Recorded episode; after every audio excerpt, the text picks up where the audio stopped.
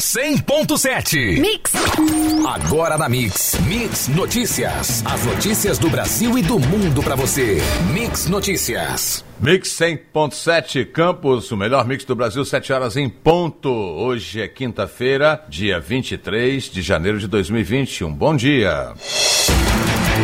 Passagem de ciclone deixa a Defesa Civil em alerta no litoral de Campos. Famílias protestam contra leilão da usina Santa Cruz e casas.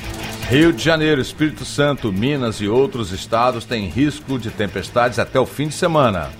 Ministério do Desenvolvimento Regional reconhece estado de calamidade pública em cidades do Espírito Santo.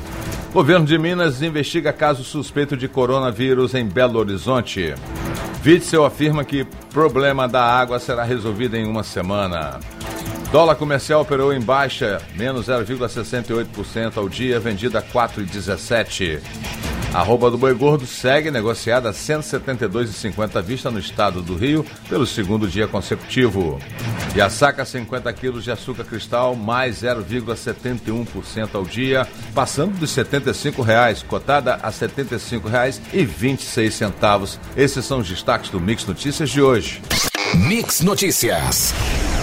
A Defesa Civil Municipal alerta pescadores e banhistas da Praia do Farol de São Tomé, em Campos dos Goitacazes, para a passagem de um ciclone em alto mar que atingirá todo o litoral do estado do Rio de Janeiro entre esta quinta-feira e o sábado, dia 25. A ocorrência do fenômeno foi divulgada em nota nesta quarta-feira pela Marinha do Brasil. De acordo com o coordenador da Defesa Civil Municipal, embora não haja previsão de ressaca no farol para os próximos dias, o aviso de um ciclone em alto mar é um sinal de alerta. O ciclone poderá alcançar uma proporção de até 87 km por hora. Nossa equipe está em alerta e fará um monitoramento principalmente nesse período de verão, quando as praias ficam mais cheias. Devemos ter ainda mais cuidado, disse ele. Ciclones são tempestades de ventos muito violentos que giram em turbilhão e se deslocam a grande velocidade. São causados pela movimentação do ar em uma zona de baixa pressão atmosférica. O ar quente e úmido eleva-se para as camadas mais altas da atmosfera, enquanto o ar frio, mais seco e mais denso, desce para a superfície, provocando a redução da pressão atmosférica e liberando calor provocado pela condensação. Moradores da localidade de Santa Cruz, em Campos, realizaram uma manifestação na manhã de ontem contra o leilão do Parque Fábrio e de cerca de 200 residências de pessoas que já trabalharam na usina. Os imóveis vão ao leilão no dia 4 de fevereiro. Os moradores da localidade receberam a notificação na última segunda-feira, dia 20, e ontem fecharam a RJ 158 Campos São Fidélis em intervalo de cada 10 minutos. Os manifestantes liberaram a passagem de veículos. A manifestação começou por volta das 8 da manhã de forma pacífica Existe uma campanha Todos por Santa Cruz nas redes sociais contra o leilão. As famílias alegam que sequer receberam seus direitos trabalhistas. O leilão foi marcado pelo juiz de São José do Rio Preto, São Paulo, Paulo Roberto Zaidan Maluf, que é titular da oitava vara civil daquele município. O leilão faz parte do processo de recuperação judicial da Companhia Brasileira de Açúcar e Álcool, a CBAA, que foi proprietária da usina, sendo anteriormente denominado Grupo José Pessoa pessoa. O melhor mix do Brasil. Mix. O governo federal emitiu na noite de terça-feira um alerta conjunto para a possibilidade de chuvas intensas com altos índices pluviométricos nos estados do Espírito Santo, de Goiás, de Minas Gerais e do Rio de Janeiro, além do Distrito Federal. O informe foi emitido por alerta conjunto do Centro Nacional de Gerenciamento de Riscos e Desastres, o SENAD, do Ministério do Desenvolvimento Regional, do Instituto Nacional de Meteorologia, do Centro Nacional de Monitoramento e Alertas de Desastres Naturais e do Serviço Geológico Brasileiro. Existe previsão de que os índices pluviométricos nesses estados possam variar entre 150 e 400 milímetros, o que pode resultar em problemas para a população, como a possibilidade de ocorrerem desastres naturais como inundações, enxurradas, alagamentos, deslizamentos de terra em áreas de risco. A projeção é que a chuva mais intensa poderia ter começado desde ontem e podem prosseguir até o final de semana. Entre os estados que receberam alerta conjunto, há locais que já estão sofrendo com fortes chuvas desde sexta-feira, como a região metropolitana de Belo Horizonte, a zona da Mata Mineira e o estado do Espírito Santo. O Ministério do Desenvolvimento Regional reconheceu o estado de calamidade pública nas cidades de Alfredo Chaves, Iconha, Rio Novo do Sul e Vargem Alta, todas no Espírito Santo, por conta das fortes chuvas. A decisão foi publicada na edição desta quarta-feira, dia 22, do Diário Oficial da União e com o decreto de calamidade pública, as cidades podem ter acesso a recursos federais para ações de socorro, assistência, restabelecimento de serviços essenciais e reconstrução de estruturas públicas afetadas. As fortes chuvas na região causaram morte de sete pessoas. As informações estão no boletim da Defesa Civil do Estado divulgado ontem, após a localização na manhã desta terça-feira na cidade de Iconha do corpo do último morador da região que estava registrado como desaparecido. As outras quatro pessoas desaparecidas foram localizadas. Mix Notícias. A Secretaria de Estado de Saúde de Minas Gerais investiga a suspeita de coronavírus em Belo Horizonte. A paciente é uma mulher brasileira de 35 anos que veio de Xangai, na China. Os exames capazes de confirmar ou descartar a hipótese diagnóstica estão em andamento em laboratórios de referência. A paciente desembarcou na capital mineira em 18 de janeiro. Ela apresenta sintomas respiratórios compatíveis com a doença respiratória viral aguda. Tendo em vista o contexto epidemiológico atual do país onde a paciente esteve, foi considerada hipótese de doença causada pelo novo coronavírus, que é um microorganismo de alerta sanitário internacional, considerando o potencial pandêmico que com alto risco à vida e impacto assistencial, diz a nota da secretaria. Segundo a secretaria, a paciente não esteve na região de Wuhan, megalópole de 11 milhões de habitantes, em que foram registrados os primeiros casos de contaminação. Ela diz também que não teve contato com pessoas sintomática na China. O governador do Rio de Janeiro, Wilson Witzel, afirmou que a situação da água fornecida pela SEDAI será resolvida dentro de no máximo uma semana.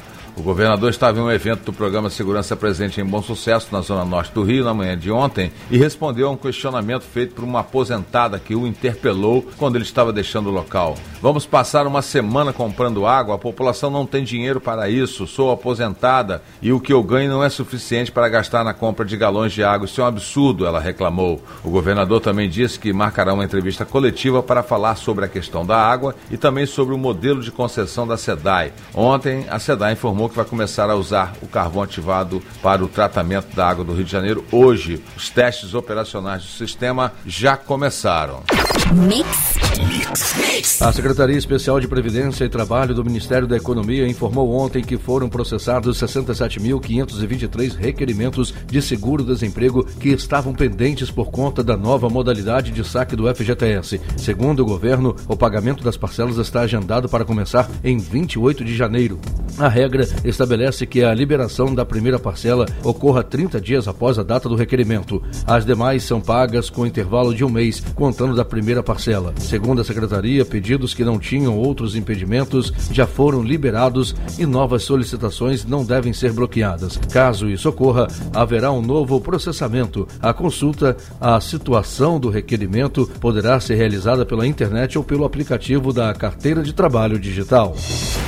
A venda de ações da Petrobras detidas pelo BNDES pode render mais de 19 bilhões de reais, segundo documentos divulgados nesta quarta-feira, dia 22, pela petroleira. Segundo o prospecto preliminar da oferta de ações divulgado pela Petrobras, serão oferecidas 611 milhões 835 mil 583 ações ordinárias, com direito a voto da companhia. A venda dos papéis será feita por meio de ofertas no Brasil e no exterior, considerando o preço do fechamento das ações no dia 20 de janeiro em R$ 31,90 centavos. A oferta pode atingir mais de 19 bilhões de reais, já descontadas as comissões, segundo o documento. A oferta pública global tem valor de até 5 bilhões e 600 milhões de dólares, em torno de 23 bilhões e meio de reais, e haverá a alienação de até 9,86% das ações ordinárias da Petrobras, informou o BNDES em nota, acrescentando que a venda não envolve as ações preferenciais da propriedade do banco. Mix Notícias. Brasileiros nascidos em famílias de baixa renda levariam em média nove gerações para atingir a renda média do país, segundo o relatório divulgado esta semana pelo Fórum Econômico Mundial. O dado ilustra a baixa mobilidade social do país, isto é, a baixa probabilidade de um indivíduo melhorar de vida financeiramente em relação aos seus pais. Em termos absolutos, é a habilidade de uma criança de ter uma vida melhor que a dos seus pais, explica o documento. Na Dinamarca, país apontado como de maior mobilidade Social no ranking, a estimativa é de que seriam necessárias duas gerações para que uma pessoa nascida na classe mais baixa alcance a renda média. Olhando para todas as economias e níveis de renda médios, as crianças nascidas em famílias menos ricas tipicamente enfrentam maiores barreiras ao sucesso, o que as mais nascidas em famílias com mais recursos. Além disso, as desigualdades estão crescendo muito em países que tiveram crescimento rápido, alerta o estudo.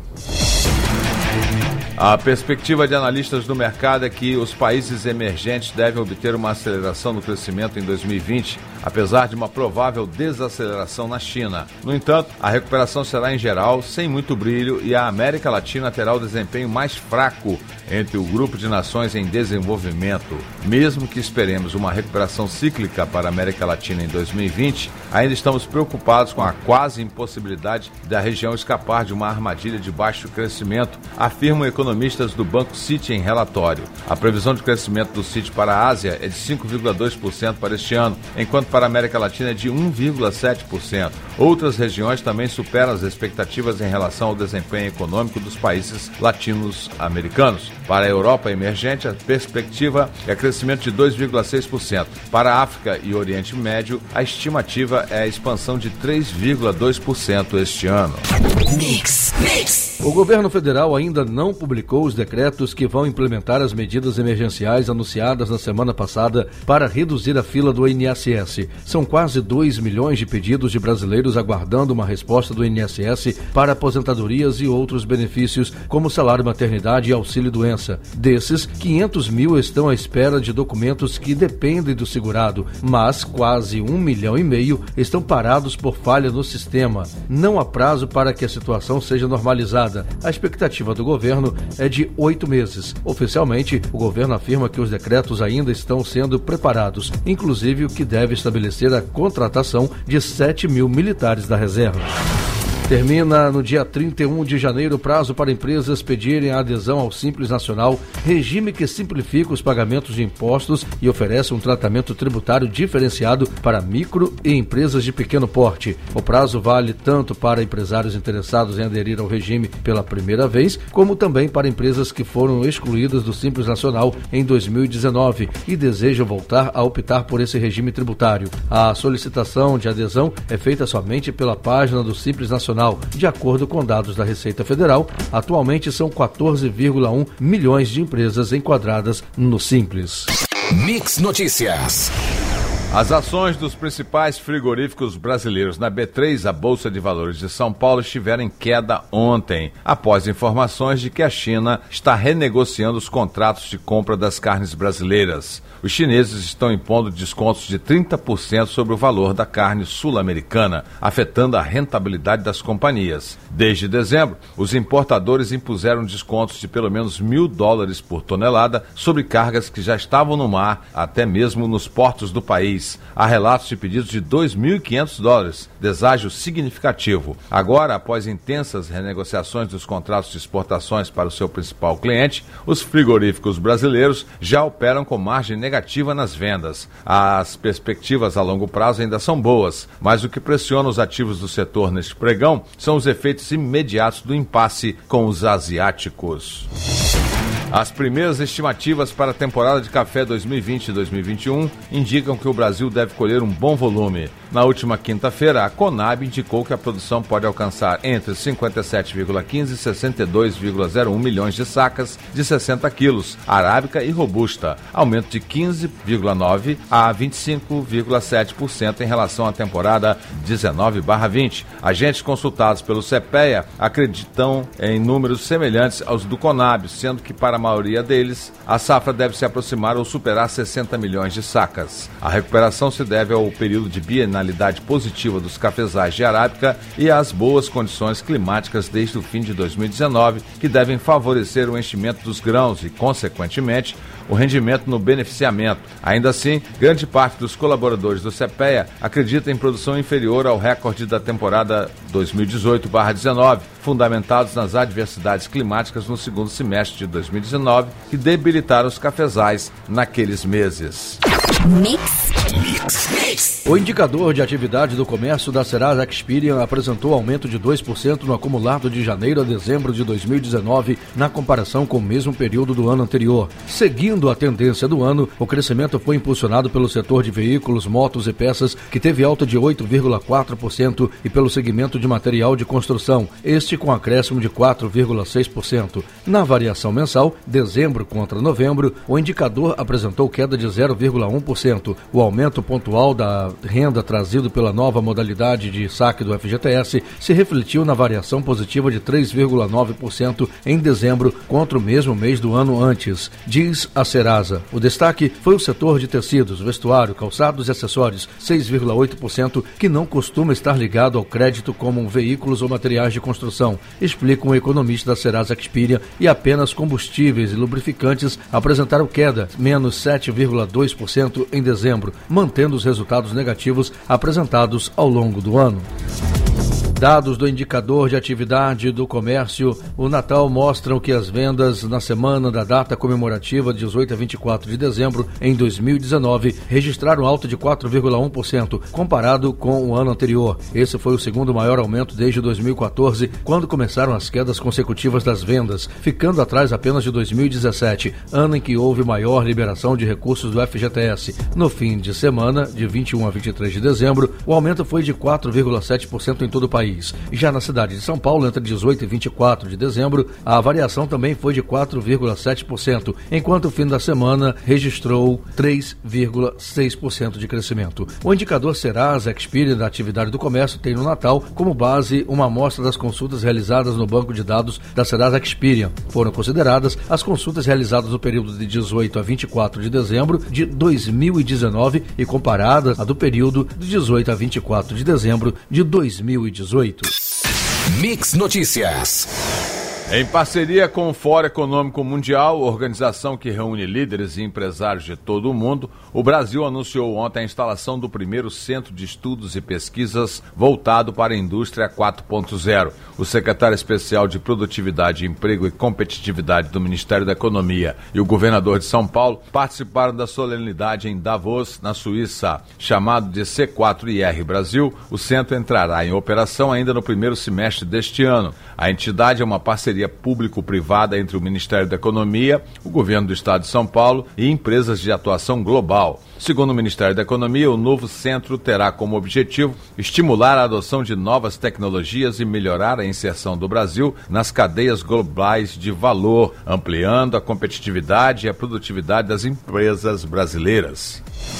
A partir de ontem, os usuários de todo o país podem consultar as linhas pré-pagas e verificar a possibilidade de cadastros indevidos. A consulta feita por meio do CPF já está valendo para os consumidores das regiões Norte, Nordeste e Centro-Oeste também será estendida aos clientes de telefonia móvel das regiões Sul e Sudeste. Será disponibilizado um site para que o usuário possa consultar sua linha pré-paga para verificar a ocorrência de fraudes com linhas associadas indevidamente ao seu CPF. A consulta vale para os celulares das prestadoras Algar, Claro, Oi, Sercontel, TIM e Vivo. De acordo com a Anatel, a medida vai possibilitar ao consumidor verificar a linha pré-paga em seu nome. Caso contrário, o usuário pode pedir o cancelamento. O melhor mix do Brasil. Mix! O pacote anticrime aprovado pelo Congresso e sancionado em dezembro pelo presidente Jair Bolsonaro passa a valer a partir de hoje, quinta-feira, dia 23. A nova legislação altera dispositivos do Código Penal, do Código de Processo Penal e da Lei de Execuções Penais. Entre as principais mudanças estão as novas regras para acordos de delação premiada, o novo critério para definir a legítima defesa e a previsão de prisão imediata após condenação pelo Tribunal do júri. O pacote é resultado da reunião de propostas elaboradas pelo ministro da Justiça Sérgio Moro e por uma comissão de juristas coordenada pelo ministro Alexandre de Moraes do Supremo Tribunal Federal. O vice-presidente do Supremo Tribunal Federal, o ministro Luiz Fux, suspendeu ontem, por tempo indeterminado, a implementação do chamado juiz de garantias previsto no pacote anticrime aprovado pelo Congresso Nacional em dezembro do ano passado. O juiz de garantias, criado pela nova lei, é um magistrado que atua apenas na fase de instrução do processo, que atua apenas nessa fase, autorizando a buscas e quebras de sigilo. Por exemplo, quando o caso é enviado à Justiça, esse juiz dá lugar a um novo magistrado que atua no julgamento propriamente dito. Quatro ações questionam o tema no Supremo e são relatadas por Fux. O ministro também está encarregado da, do plantão do STF no recesso do Judiciário. Caberá a ele liberar o processo para a pauta do plenário. A decisão de Fux ocorre dias depois de o presidente da Corte, ministro Dias Toffoli, adiar a implantação do sistema nos tribunais por até 180 dias. Essa decisão foi revogada pelo relator. Além do juiz de garantias, outros três mecanismos do pacote anticrime foram suspensos por Fux na decisão. Mix Notícias. O presidente Jair Bolsonaro embarca na manhã de hoje para sua primeira viagem oficial à Índia. No país, ele participará das comemorações pelo Dia da República e terá encontros com empresários e líderes políticos, entre os quais o primeiro-ministro e o presidente da Índia. Convidado de honra do governo indiano para os festejos da República no domingo, dia 26, em Nova Delhi, Bolsonaro também deverá ir a Agra para conhecer o Taj Mahal, um dos principais pontos turísticos do país. Os compromissos oficiais só começam no dia seguinte e o desembarque desembarque em Brasília está marcado para terça-feira, dia 28. Segundo Itamaraty, Brasil e Índia estabeleceram relações diplomáticas em 1948, um ano após a Índia declarar independência em relação ao Reino Unido. Os ex-presidentes Michel Temer, Dilma Rousseff, Luiz Inácio Lula da Silva e Fernando Henrique fizeram visitas ao país durante seus mandatos.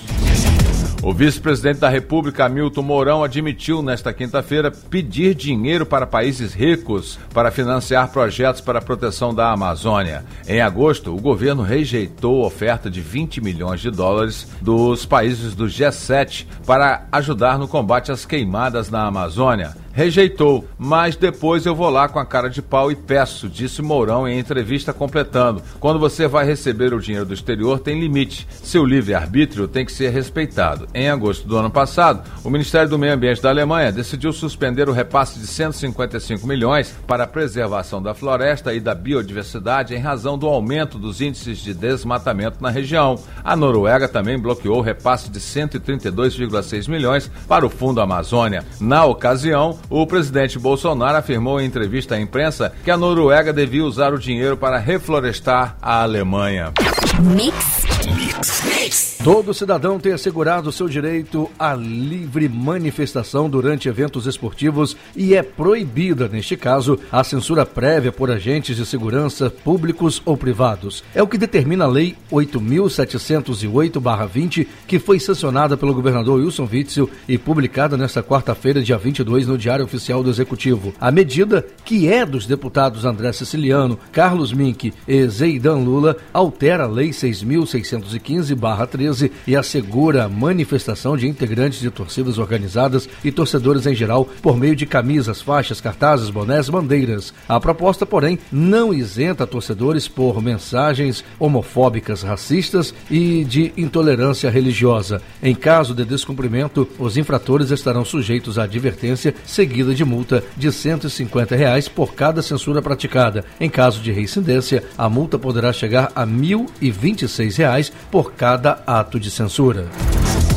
Toques de primeira, transição rápida, entrosamento e uma vitória que dá confiança. O Brasil venceu com facilidade o Uruguai por 3 a 1 nesta quarta-feira em Pereira, na Colômbia, e terminou a segunda rodada do pré-olímpico na liderança do grupo B. Pedrinho, Matheus Cunha e PP marcaram os gols brasileiros e Bueno diminuiu para Celeste, que pouco ameaçou a vitória do time de André Jardine. Ainda falando sobre esporte, sobre o futebol, o primeiro clássico carioca da década foi um Vasco e Flamengo Flamengo recheado de garotos e reservas em um Maracanã em dia de baixo público, 25.738 presentes. Longe de ser um bom espetáculo, melhor para o rubro-negro. Com seu time alternativo devido às férias atrasadas do elenco principal, o time de Maurício Souza venceu por 1 a 0 com gol solitário de Lucas Silva no reencontro com Abel Braga.